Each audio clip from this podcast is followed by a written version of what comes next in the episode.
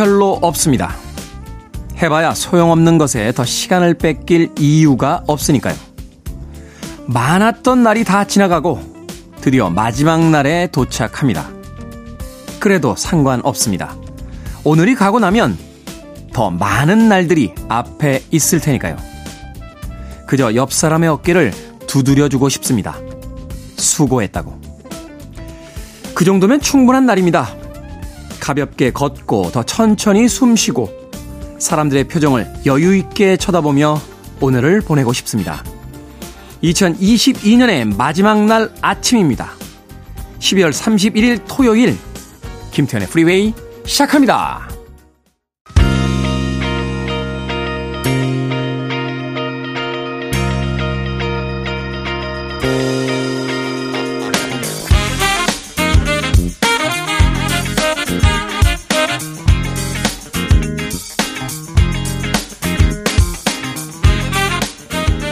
빌보드 kid의 아침 선택, 김태훈의 프리웨이. 저는 클 태 자 쓰는 태디, 김태훈입니다.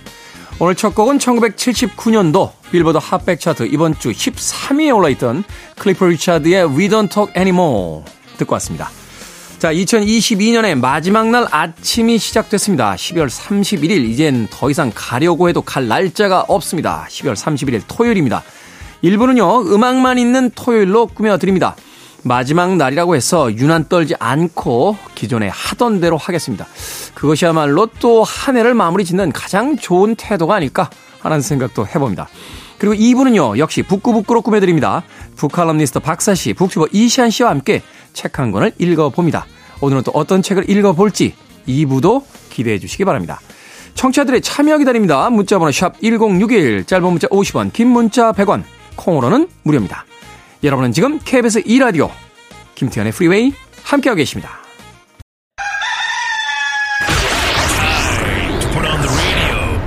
김태훈의 프리웨이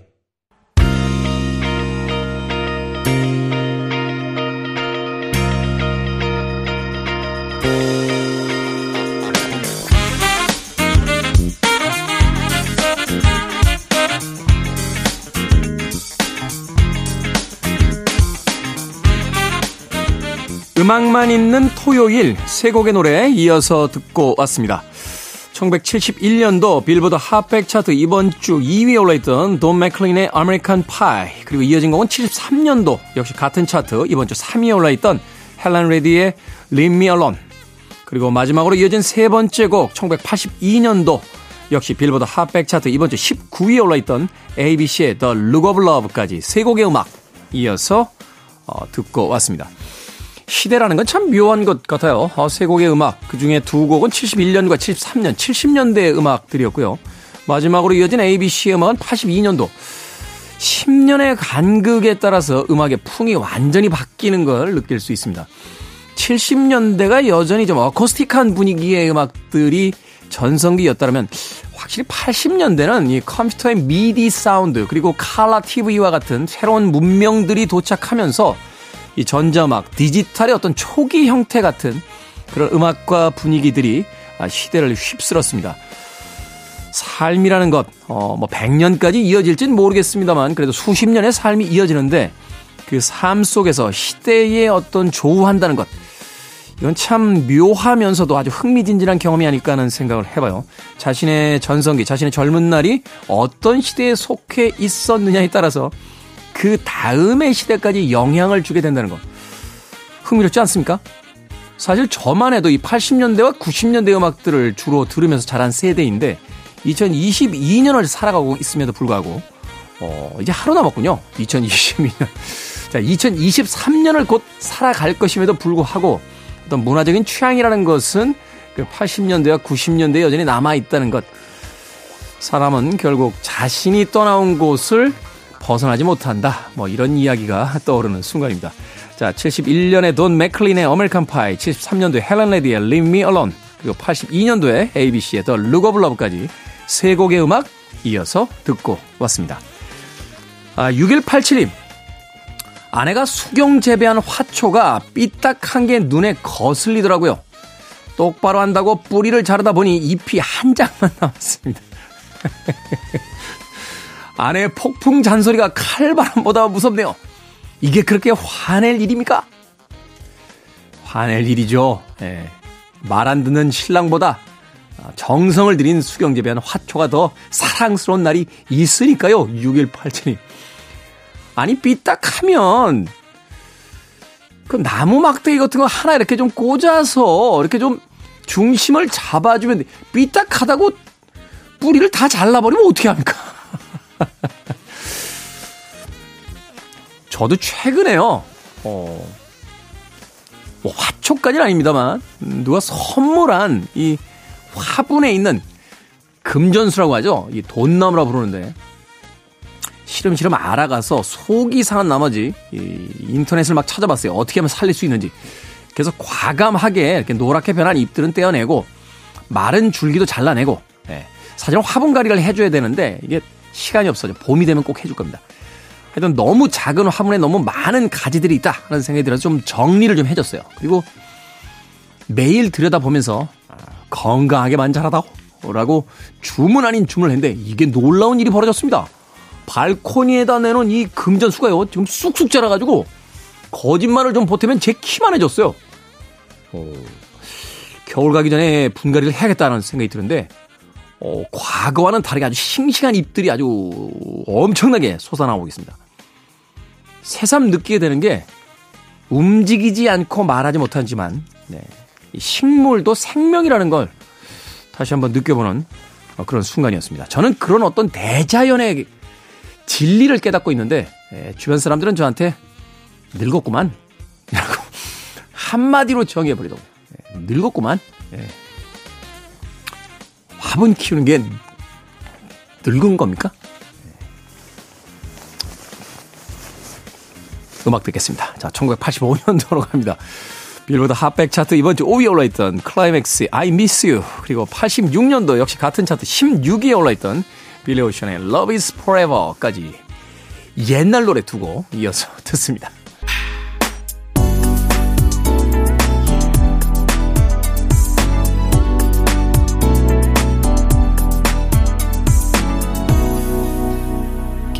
김태훈의 Freeway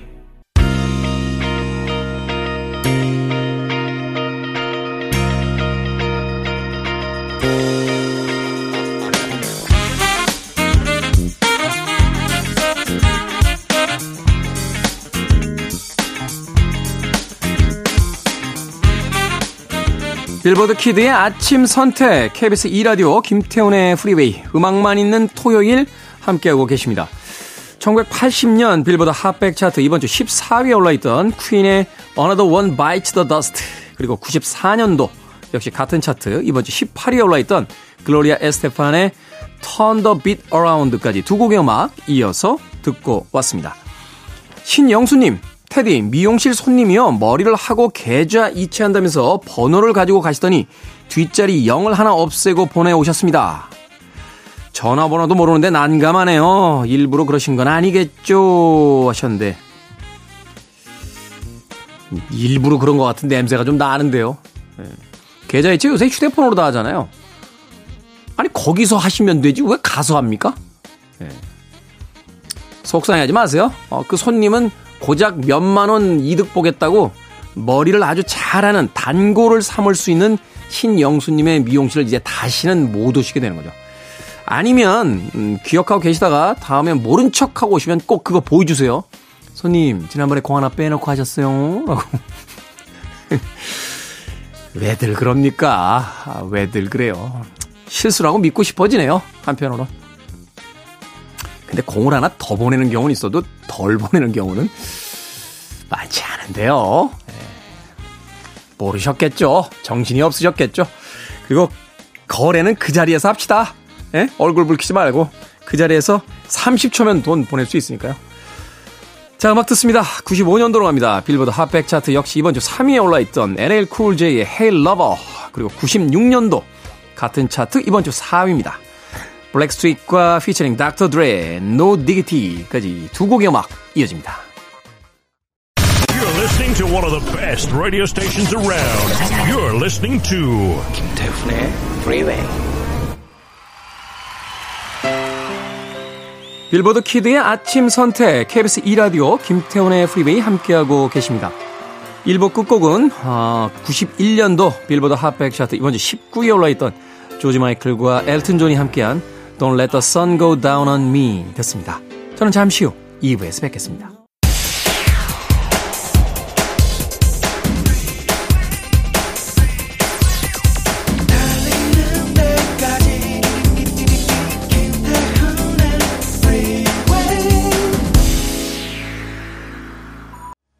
김태훈의 프리웨이 12월 31일 토요일 2부 시작했습니다.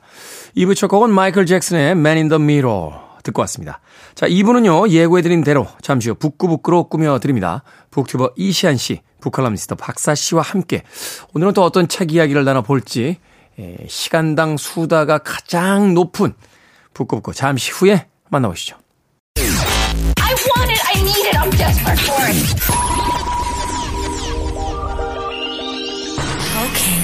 Do it. 김태훈의 Freeway.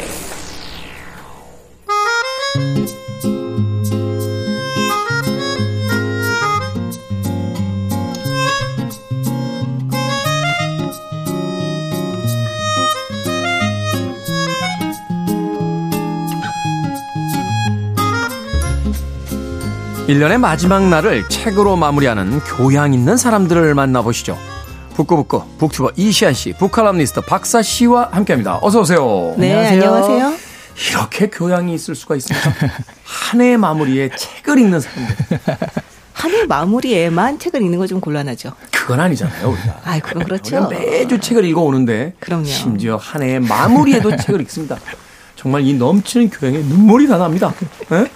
2022년 정말로 여러 가지 사건 사고가 많았던 뭐 매해 보내면서 하는 이야기는 합니다만 또 한 해가 이제 마무리가 되는데 자 2022년 정리 차원에서 두 분의 올 한 해한 단어로 표현을 해본다면 어떤 것이 있을까요? 저는 한 단어로 준비. 준비. 네. 어떤 준비? 이게 그 작사가 양재선 씨라고 있는데 역학을 공부해서 이제 사석에서 만나면 그렇게 사주를 많이 봐줘요. 제가 그런 걸 안 믿는데 또 네. 좋은 소리는 믿잖아요. 그렇죠. 어, 내년에 2023년에 제 사주의 운세를 보면 돈에 돈에 돈이 붙는 운세랍니다. 형. 시안이 형.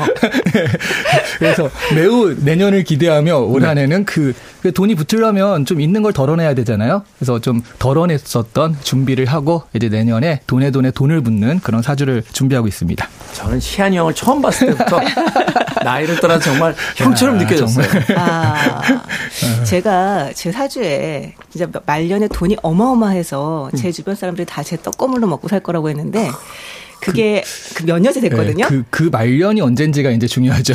네. 그래서 제가 생각해 봤는데 제가 돈을 버는 게 아니라 제 주위에 이제 돈을 많이 버는 사람들이 음. 계시는 게 아닐까. 아니요. 어. 박사 씨도 내년부터 그 운이 터질 수 있어요.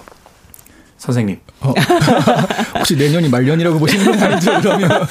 아, 좋은데요? 저는 어. 좋은데? 그렇다면 이시안 형의 올 한 해의 단어는 이제 준비였다면 박사 선생님의 2022년에 단어는 뭡니까? 아 제가 진짜 어떻게 지냈나 생각해봤더니 작년은 정말 덕질로 계속 보냈던 것 같아요.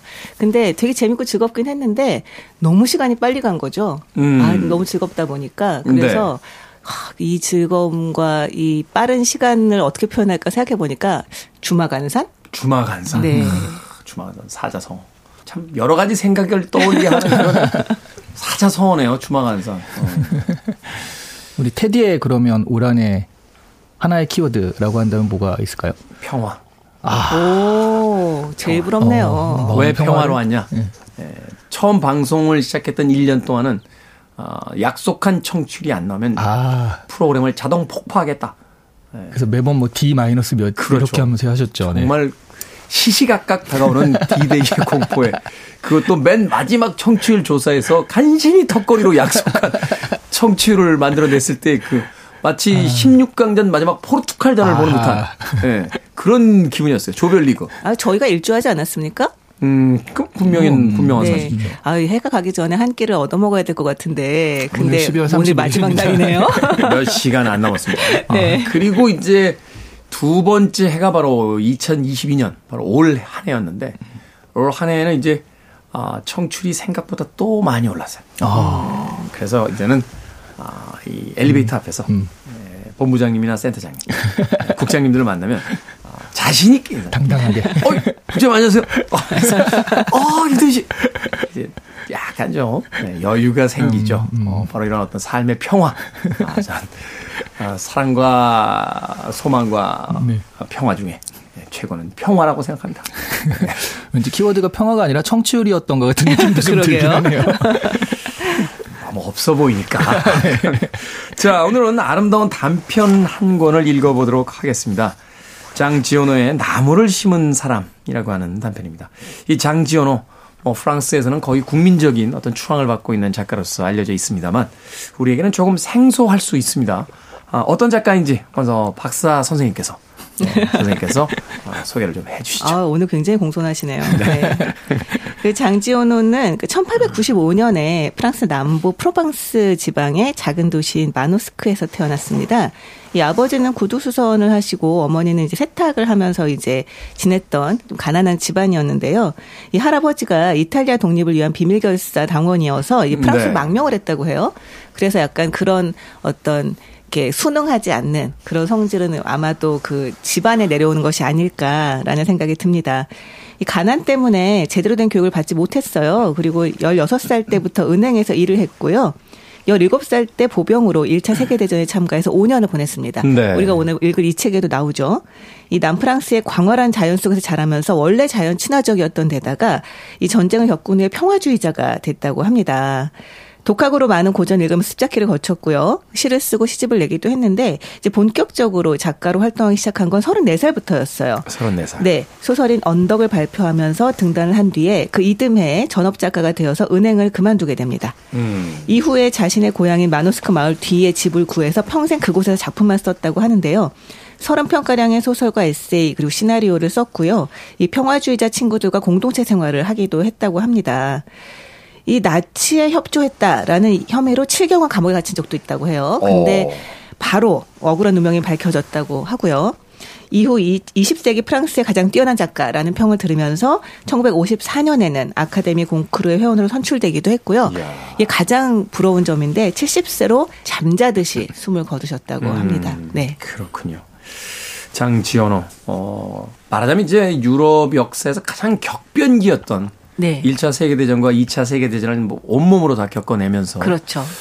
어, 그 자신의 어떤 시대를 경험했던 그 느낌들을 자신의 작품 속에 하나의 세계관으로 이제 형성해낸 이제 그런 작가라고 볼 수 있는데 이 아, 나무를 심은 사람 사실 그렇게 긴 분량의 소설은 아님에도 불구하고 그 울림이 굉장히 커서 어, 인상적이었습니다. 주변의 이야기를 들어보니까 이 장지현호의 소설이 교과서에 실리기도 했다. 네. 그런 이야기를 초등학교 5학년 교과서에 실렸다고 네, 하더라고요. 이야기를 하기도 하더군요. 자 그렇다면 그의 대표작이라고 볼 수 있는 이 나무를 심은 사람 줄거리는 어떻게 됩니까?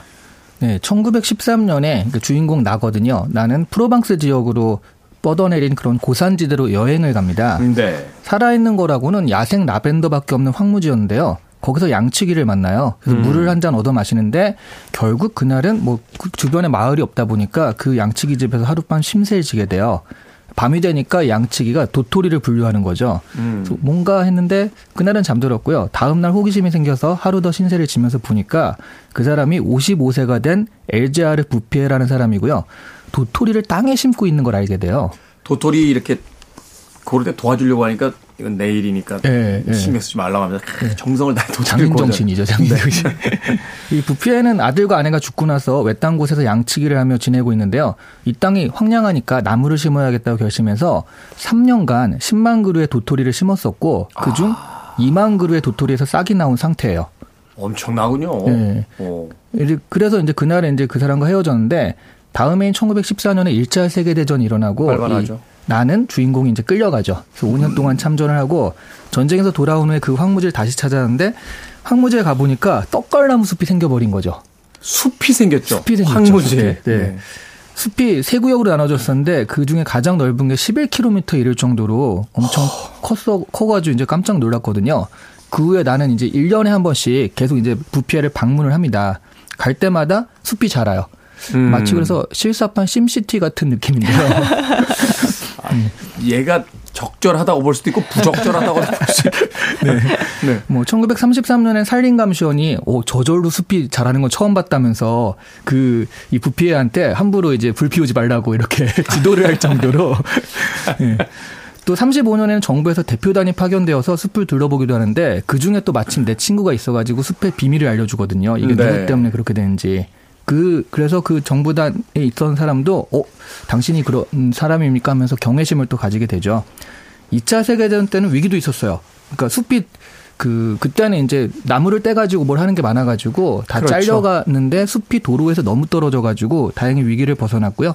1945년에 마지막으로 방문을 했을 때는 처음에 처음 방문했을 땐 그 마을에 한 3명 정도 살았었대요. 네. 그 집은 20채가 있었는데 음. 사람은 3명. 그러니까 완전 황량한 황문지였으니까. 네, 황폐한 마을이었는데 거의 만 명 정도가 사는 마을로 바뀌어 있었다라는 거죠. 음. 그래서 숭고한 존경심을 느끼게 됐고요. 근데 1947년에 그 부피에는 89살 나이로 평온한 삶을 조용히 마감했다.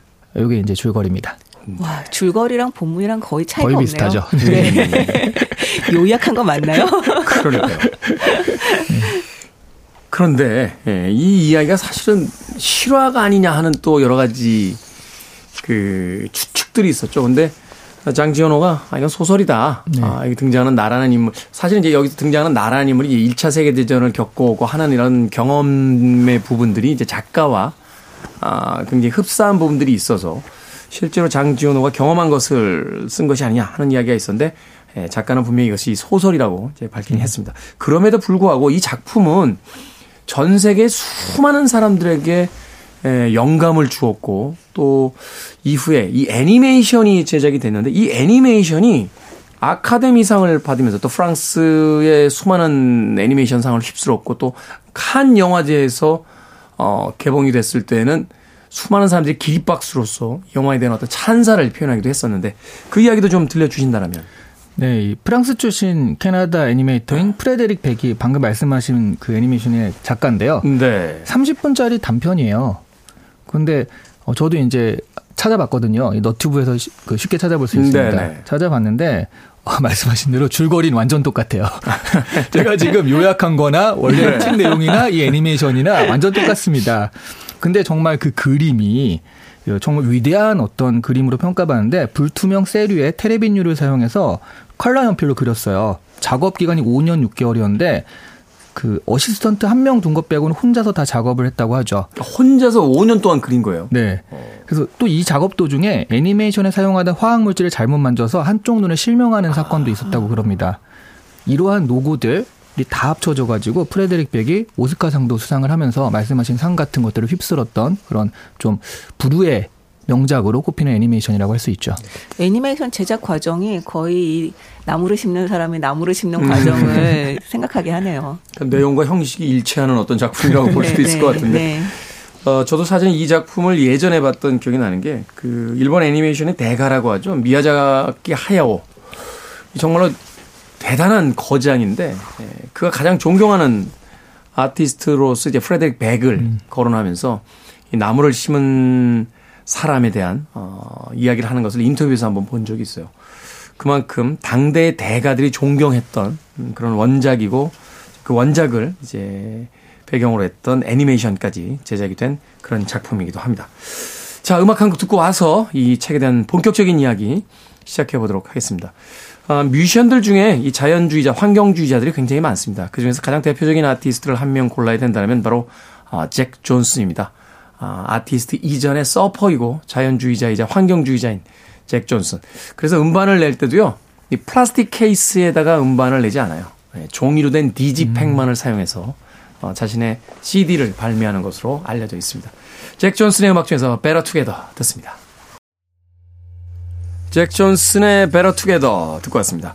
빌보드 키드의 아침 선택, KBS 2라디오, 김태훈의 프리웨이, 북고북고 박사씨, 이시안씨와 함께 오늘 장 지오노의 단편 나무를 심은 사람 읽어보고 있습니다. 자, 나무를 심기 전에 이 황량함을 보여주기 위해서 이 마을을 묘사하는 장면이 등장하는데요. 육체적, 정신적으로 원시인 이라는 표현이 등장을 합니다. 자, 이 책에서 어, 이 황량한 마을 그리고 그 이후에 이 주인공이죠. 부피, 부피가 이제 나무를 심기 시작하면서 숲이 만들어지는 과정. 이것은 작가가 우리에게 어떤 걸 이제 이야기하고 싶어서 만들어낸 설정이었을까요? 네, 이게 여기서 지금 육체적, 정신적으로 원신 뭐 이런 표현들을 봐도요 대놓고 하는 은유인데요. 네. 황량하니까 자원이 한정돼 있고 그 한정된 자원에 사람들이 싸우 그것을 쟁취하기 위해서 싸우고 이기심, 경쟁심 그러다 보니까 자살이나 정신병 같은 것도 흔했다라고 처음에 묘사가 되거든요. 네. 그런데 나무가 심겨지고 바뀐 다음에는 거기 가보니까 공동 작업을 하는 것이 느껴졌고 음. 희망이 넘쳐흐르는 그런 걸 보게 되죠. 결국 이 나무라는 게요.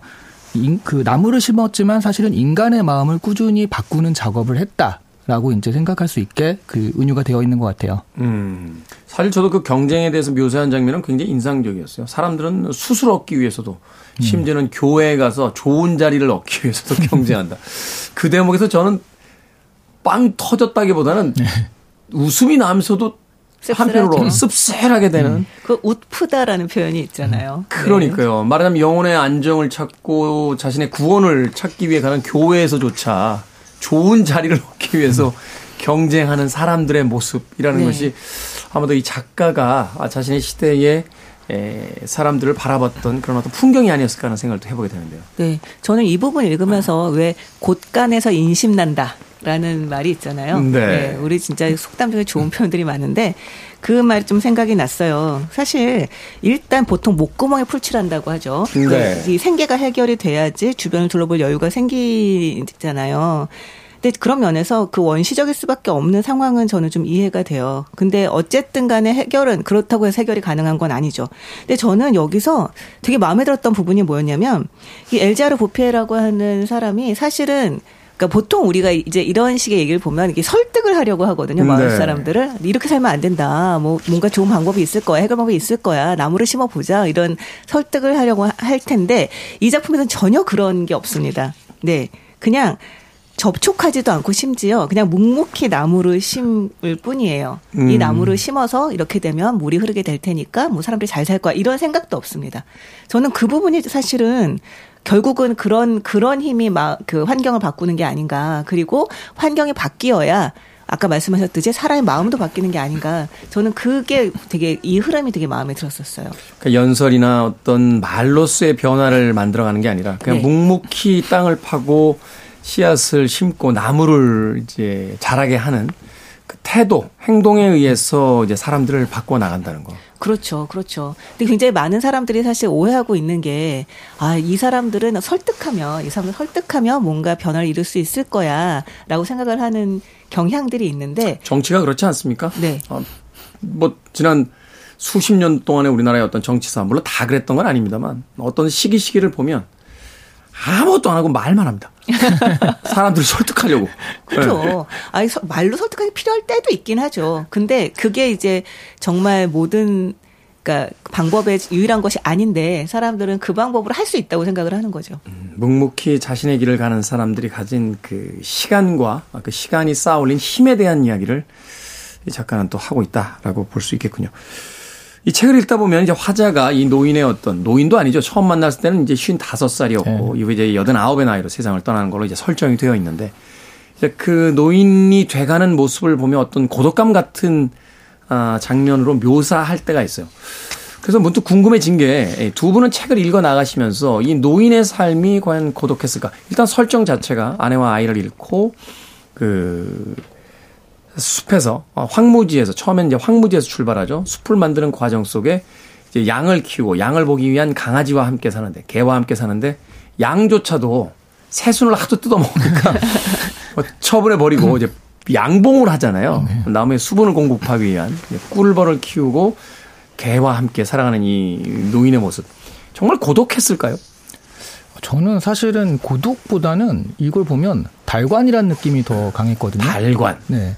그리고 사실 노인이 이 사람들을 설득하고 뭐 그러지 않았다라고 하는데 이 행동에서도 내가 이 사람들을 설득하고 이 사람들을 나무로 유도해야지라는 행동도 아니었던 거예요. 음. 그렇죠. 자기가 한 거죠. 그냥 남들이 동참을 하건 말건 그냥 난 내가 뜻한 바대로 살아간다 네. 하는. 그러니까 내가 어떤 목적과 비전이 있고 그런 것들을 지금 내가 못했을 때 뭐 그거를 혼자만 하는 고독감도 있을 수 있고 아쉬움도 있을 수 있지만 그런 것이 없기 때문에 전 약간 이런 생각이 들었거든요. 요즘에 또 뭐 잘 하시는 분들한테 뭐 10년에 뭐를 하고 싶습니까? 뭐 이렇게 물어보면 어 저 그런 건 없어요. 저 하루하루 열심히 살아요. 하시는 분들이 되게 많잖아요. 네. 그냥 저는 이 노인이 루틴을 만들었다고 생각을 해요.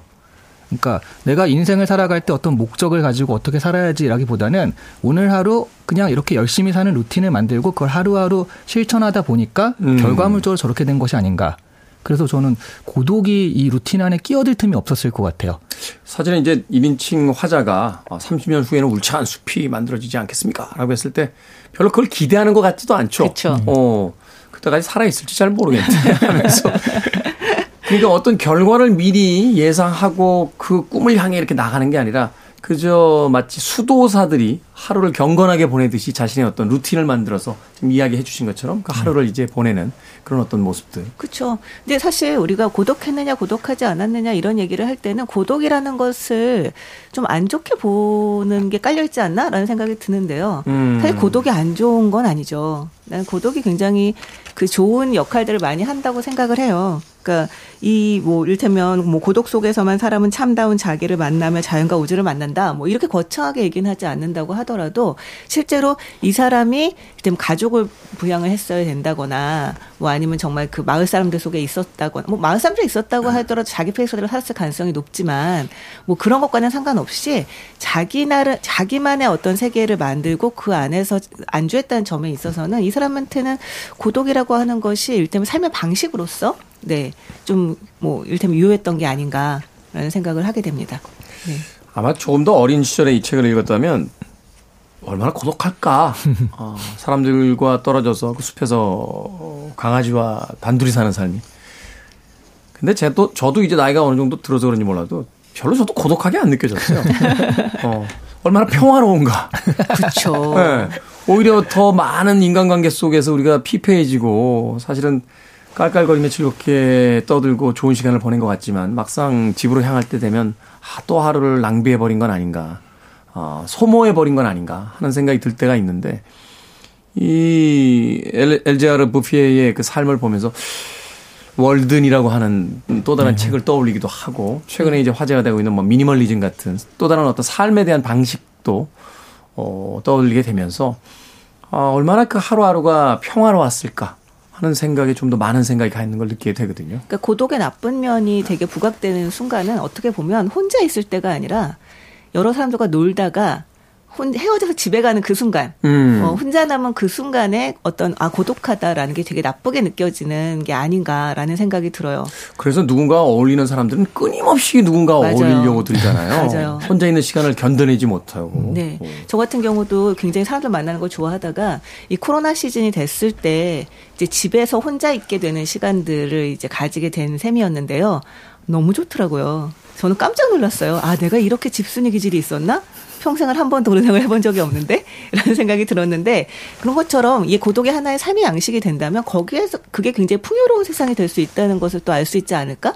라는 생각이 듭니다. 맞습니다. 저도 지난 2년 동안 생각해 보니까 인생에서 가장 혼자 있는 시간들이 많았는데 그 시간이 굉장히 평화로웠다. 굉장히 고요했다라는 어, 생각을.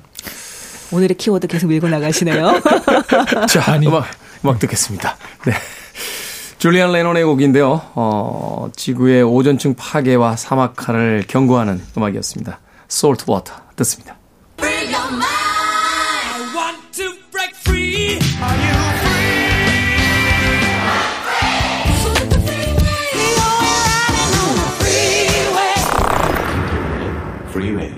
빌보드 키드의 아침 선택, 김태훈의 프리웨이, 북칼럼니스트 박사씨, 북튜버 이시안씨와 함께 북구북구.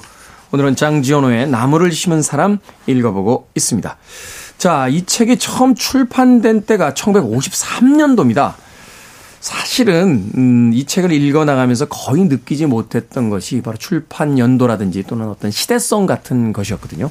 왜냐하면 현대 우리에게 가장 적합한 소설 중에 한 권이 아닐까 하는 생각을 했기 때문인데 막상 출판 시기를 보면 지금으로부터 무려 70년 전에 예, 발표가 됐던 그런 소설이었습니다. 이런 작품이 그 당시에 이제 출판이 된 데는 분명한 이유가 있겠죠? 이게 저는요. 그 당시에는 은유였는데 지금은 직유가 됐다고 보는 거거든요. 음. 그러니까 이 나무라는 게 사실 환경보호 논의 자체는요, 1962년에 레이첼 카슨의 침묵의 보험 같은 책이 나오면서, 네. 어, 이게 과학기술의 환경에 이렇게 문제가 있구나, 환경보호를 해야겠다. 그 60년대 이후로 나온 말이잖아요. 그렇죠. 그럼 이때는 사실은 나무를 심었다라기보다는 이 나무를 심음으로써 사람들의 마음이 바뀐 것이 더 중요한 얘기가 아니었나. 그래서 경쟁심 있던 사람들이 같이 공동 작업을 하게 되고, 왜냐하면 1950년대라고 생각해 보면 세계대전이 막 끝나서 정말 사람들의 마음이 너무나 황폐해진 때거든요. 음. 그러니까 뭐 실존주의 같은 것도 나오고 그러던 때인데 그런 때 그 각각의 개별적인 이런 노력들이 결국 사람의 마음을 바꾼다. 그거를 나무라는 은유를 가지고 했는데 음. 지금은 오히려 그거보단 나무 자체가 환경 문제가 먼저 환경 문제가 되면서 그래서 그때는 은유였지만 지금 지구가 된 작품이다라고 생각을 해요. 그렇게 이해해 본다니까 또 소설의 내용이 풀리네요. 말하자면 이제 나무를 심어서 각각의 개인들이 모여서 이루어지는 게 숲이잖아요. 네. 그것이 바로 공동체를 어떤 상징하는 그런 어떤 은유적인 표현일 수도 있었겠다. 그런 네. 생각도 들고요. 그것도 흥미로운 해석이긴 한데 사실은 우리가 환경 문제다라고 딱 이제 꼭 집어 얘기를 하기 시작한 게 뭐 레이첼 카슨 이후라고 얘기를 하지만 사실 월든이 나왔던 게 1854년이거든요. 그러네요. 그러니까 이 책을 이 책이 나오기 100년 전에 나왔던 책인 거죠.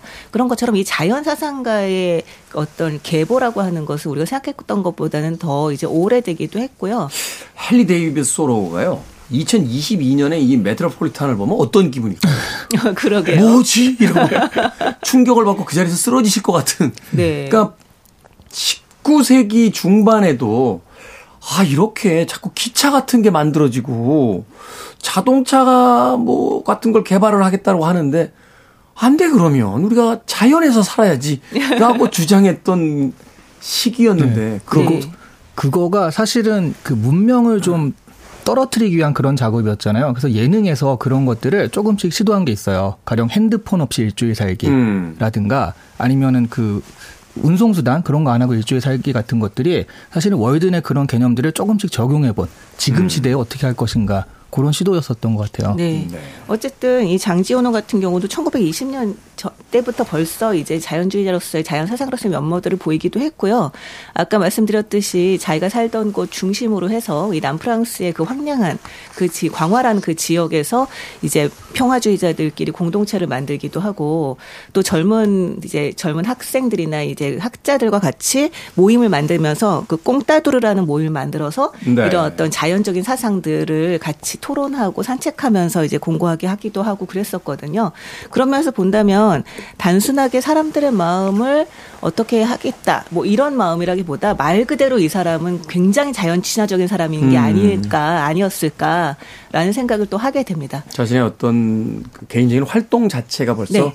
어, 환경 운동의 어떤 기반을 만들기 시작했고 또 그런 사람들과 교류했다는 걸 봤을 때 그렇죠. 어, 그래서 이런 작품 길지 않은 작품인데 흥미롭게 읽히는 것 같아요. 은유로서도 직유로서도 어느 방향으로서도 읽어낼 수 있는 책이고 또한 시기가 이미 70여 년이 지났음에도 불구하고 지금 현대인들에게도 여전한 문제의식으로서 다가오는 책이기 때문에. 네. 그 양차 세계대전 사이에 이 사람이 이제 활동을 했잖아요. 그때 어마어마하게 자연 파괴들이 같이 일어났거든요. 충격이었겠죠. 뭐, 사실은 1차 세계대전 때만 해도 그 약간은, 아, 근대 시대의 어떤 포 같은 것들, 뭐 탱크가 등장을 했습니다. 근데 2차 세계대전이 되면서 물량이 달라졌잖아요. 그럼요. 뭐 엄청난 양의 폭탄이 쏟아져 내려오면서 도시가 순식간에 사라져버리는 뭐 이런 일들을 경험하게 되니까. 그럼요. 그 우리나라만 그, 해도 민둥산이 네. 그렇게 엄청 이제 문제가 되고 6.25 때. 네. 그랬었죠. 그때 탈 것들이 뭘 직접 떼가지고 하는 것들이 많아서 화목차 같은 것도 있었고 그렇죠. 그래서 나무 같은 걸 베가지고 그거를 움직이게 하는 경우도 많았거든요. 네. 저희 저희 어린 시절이 이제 70년대 80년대만 해도요. 그 종이 아꼈어야 된다고. 나무가 숲에서 점점 사라지고 아, 네. 식목일 행사를 정말 대대적으로 했어요. 대대적으로. 그랬군요. 그때는 그랬네요. 선생님. 선생님. TV를 선생님 왜 그러십니까? 하더라고요. 형, 네. 형왜 그러세요? 선생님과 형 두 분께서 이러시면 안 되죠 여기서. 이제 대한 뉴스 막 이런 데 나올 것 같은 그런 내용인데요. 근데 최근에는 그런 어떤 노력들이 있었기 때문인지 아마도 강원도 쪽에 여행 다녀오시는 분들 또 부산 쪽에 이렇게 차로 기차로 여행 가시는 분들 창문 밖을 쳐다보면 참 깜짝 놀라게 될 것 같아요. 왜냐하면 대한민국에 그래도 어, 숲이 참 많습니다. 아, 나무가 참 많아졌고 그래서 어, 그 창밖 풍경을 보는 어떤 즐거움 같은 것들이 생겼는데 바로 그러한 것들이 수십 년에 얽힌 어, 사람들의 어떤 노력이 있었기 때문에 그 노력을 통해서 우리는 무엇을 얻게 되는지 이 장지오노가 나무를 심은 사람을 통해서 이미 1953년도에 우리에게 알려주고 있었던 것은 아닌지 하는 생각을 해봤습니다. 자, 환경 동화, 생태 동화로 읽히기 좋은 작품인데 문학 작품으로서의 느낌은 어떠셨어요? 어, 저는 이게 결국 한 사람의 의지가 세상을 이렇게 바꾼 거잖아요. 그게 환경이 됐든 사람이 됐든. 저는 문학 작품으로 보자면 이것은 히어로물이 아닌가. 슈퍼히어로. 네. 인간에 대한 경외심을 우리가 여기서 찾을 수가 있으니까. 옛날에 인도 영화인가요? 그 어떤 남자가 혼자 정하고 망치 하나 가지고 길내는 얘기가 있어요. 아, 예. 수십 년산 하나를 깎아요. 한 남자가. 야 인도는 정말 뻥이 세구나. 어, 그런 얘기를 했었는데 그게 실화라고 그러더라고요. 그래서 정말 음. 깜짝 놀랐던 기억이 나는데 바로 이 장지연호의 나무를 심은 사람 같은 경우도 바로 우리에게 그런 영감들을 주는 하나의 독립된 문학 작품이라고 이제 볼 수 있다는 거죠. 네. 네. 이런 내용은 사실은 되게 동화나 오화 같은 형태로 쓰여지기가 쉽거든요. 네. 되게 먼 옛날 어느 나라 약간 막 이런 식 이런 식으로. 근데 코가 빨간 할아버지가 살았어. 굉장히 구체적으로 얘기를 하고 있습니다. 그 지방, 그 지역의 특성이라던가 아니면 뭐 연도라던가 음. 뭐 이를테면 구체적인 어떤 사회적인 흐름이라던가 이런 부분들에 대해서 뭐 그 거리라던가 이런 부분들을 굉장히 그 구체적으로 이야기를 하고 있어요. 그럼으로써 이 이야기를 바로 우리의 곁으로 다가오게 하는 그런 힘이 있습니다. 그래서 저는 아까 그 줄거리를 설명을 하실 때, 아, 그냥 바로 다 옮겨오셨네요. 라고 말을 했는데, 그럼에도 불구하고 이 작품은 따로 읽어볼 가치가 있다고 생각을 해요. 네. 이 작품이 주는 감동이 또 있거든요. 작가의 어떤 야심 같은 것들이 바로 그 묘사 속에 있는 게 아닌가. 아, 이 책을 단순한 우화나 동화의 범주에 묶어놓고 싶지 않고, 이 책을 읽는 이들이 이 책이 진짜 벌어진 일이라는 걸 믿게 됐을 때 또한 이런 일을 할 수 있다라는 어떤 새로운 또, 어, 결심과 또 어떤 각오를 할 수 있는 바로 그런 동기부여로서의 어떤 작법이 또 아니었을까 하는 또 생각도 해보게 되는군요. 자, 두 분의 한 줄 추천사 들어보도록 하겠습니다. 어, 정말 한 해 마지막에 읽어보기 좋은 소설이 아니었나 그 근데 이제 오늘 못 읽으시면 또 한 해 처음에도 읽기 좋은 소설이거든요. 음. 그래서 처음 아니면 마지막에 읽어보시면 좋겠다라고 추천드립니다. 이 나무가 상징하는 게 각 개인의 삶 속에서 다양하게 변주될 수 있을 것 같아요. 네. 뭐 영어 공부를 하겠다 그러면 하나의 나무가 하나의 단어가 될 수도 있을 거고 그렇죠. 내가 살을 뺄 거야라고 하면 매일매일의 어떤 운동의 루틴이 바로 이 나무를 음. 심는 것이 될 수도 있고 어제보다 30g만 빼자 이런 식으로 음. 쌓으면 되는 거니까요. 그러네요. 한 해를 마무리 짓고 또 새해를 맞이하는 시점에 가장 적절한 책의 선택이 아니었나 하는 또 어, 우리끼리의 자찬을 해봅니다. 네. 오늘 얘기했던 여러 가지 말고도 또 미덕이 있는데요. 짧고요. 네. 최고죠. 그리고 아름답습니다. 네. 음. 이걸 읽다 보면 정말 숲속에 있는 것 같은 느낌이 드는 그런 작품이에요. 꼭 읽어보시길 권합니다. 네. 문장도 아름답고 또 그 이야기는 더 아름다운 그런 책입니다. 북구북구 어, 2022년의 마지막 날 오늘은 장 지오노의 나무를 심은 사람 읽어봤습니다. 다음 주 새해 첫 번째로 읽어볼 책은 아, 제가 강력 추천했는데 예, 반응은 별로 안 좋습니다. 아, 저는 그래도 이 책은 위대한 책이라고 생각합니다. 닉 혼비의 피버 피치입니다. 흥미로운 이야기 기대해 보도록 하겠습니다. 북튜버 이시안 씨, 북칼럼니스트 박사 씨와 다음 주에 만나봅니다. 고맙습니다. 네, 네 새해 복 많이 받으세요. 음악 한 곡 듣겠습니다. 92년도였나요? 브라질에서 유엔 환경개발회의가 열렸을 때 발매한 음반입니다. 아티스트 유나이티드 포 네이처의 Yes We Can 듣습니다.